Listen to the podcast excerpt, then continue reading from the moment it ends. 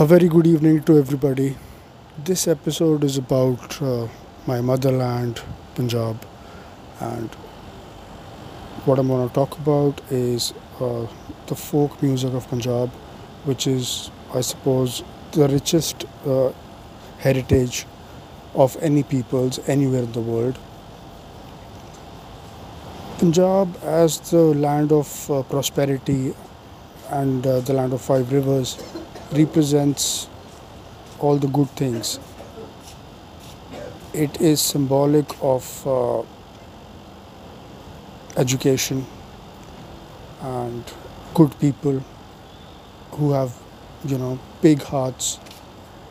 And I mean, it's like, you know, whatever.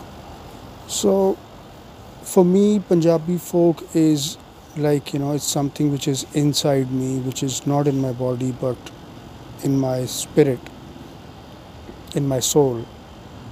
And I have always been sort of uh, attracted towards it ever since I was a very small child.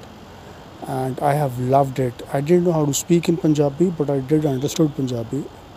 I did understand Punjabi. My God, wow, whatever. So yeah, I mean, uh, excuse me. Now this is bad. Guess I'm gonna, you know, quit doing a podcast if it persists.